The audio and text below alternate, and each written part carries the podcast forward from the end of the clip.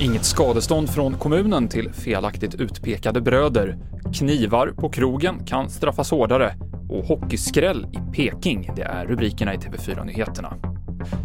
Regeringen vill skärpa straffen för knivbrott och att fler av brotten ska bedömas som grova.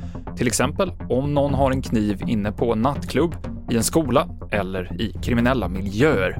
Enligt regeringen så är det fler kriminella som har kniv på sig nu efter att det blivit hårdare straff för att bära skjutvapen. Den man i 40-årsåldern som misstänks ha orsakat en explosion i en lägenhet i Västerås i januari har nu häktats misstänkt för bland annat allmänfarlig ödeläggelse. Mannen skadades själv svårt i explosionen och hölls nedsövd under lång tid. Arvika kommun anser sig inte ha gjort något fel när bröderna Robin och Christian utpekades för att ha mördat den fyraårige Kevin 1998. Därför kommer inte kommunen betala ut något skadestånd eller be om ursäkt.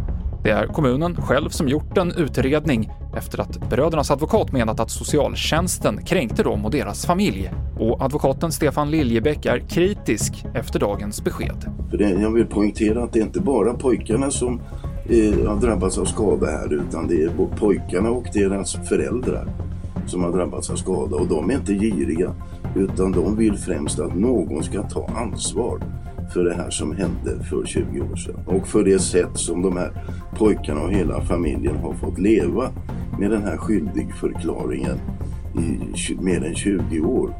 De vill att någon ska ta ansvar för detta. Mer om Kevin-fallet på tv4.se. Till sist om OS.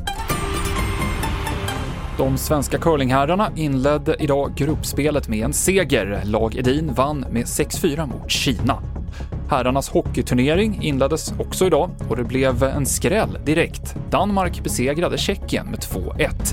Tre Kronor möter Lettland tidigt i morgon bitti i sin första match i turneringen.